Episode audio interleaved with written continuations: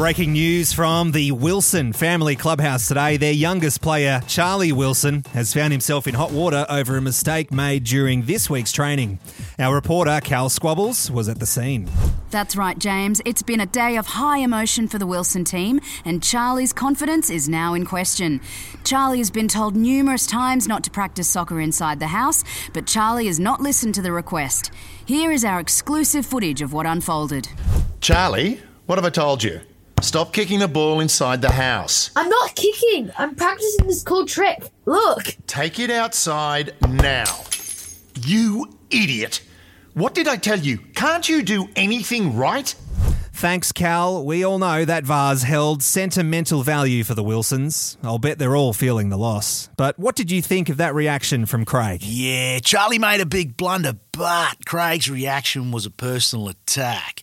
As a rookie, Charlie would be easily shaken. Just take a look at his post match interview. I just wanted him to watch. It was an accident. But I guess he's right. I'm an idiot. Now my dad hates me. Sounds like Charlie's judging himself rather than his actions. The pressure might be getting a bit much for the rookie, and the Wilson team need to be aware that Charlie may need some extra support to encourage healthy mental well-being. Craig looked pretty upset when he heard Charlie's comments. We're crossing now live to a press conference with Craig. I shouldn't have called Charlie an idiot. I realise now that I really hurt him, and I would like to withdraw the comment. I don't think Charlie is an idiot, and I do not condone name calling in any way. I should have addressed his behaviour rather than criticised him personally, and if I was given the chance to go back and do it differently, I would make it clear to him that when I asked him to stop kicking the ball inside, it was because there was a chance someone could get hurt or something could break. I apologise to Charlie and hope we can move forward with better understanding and communication.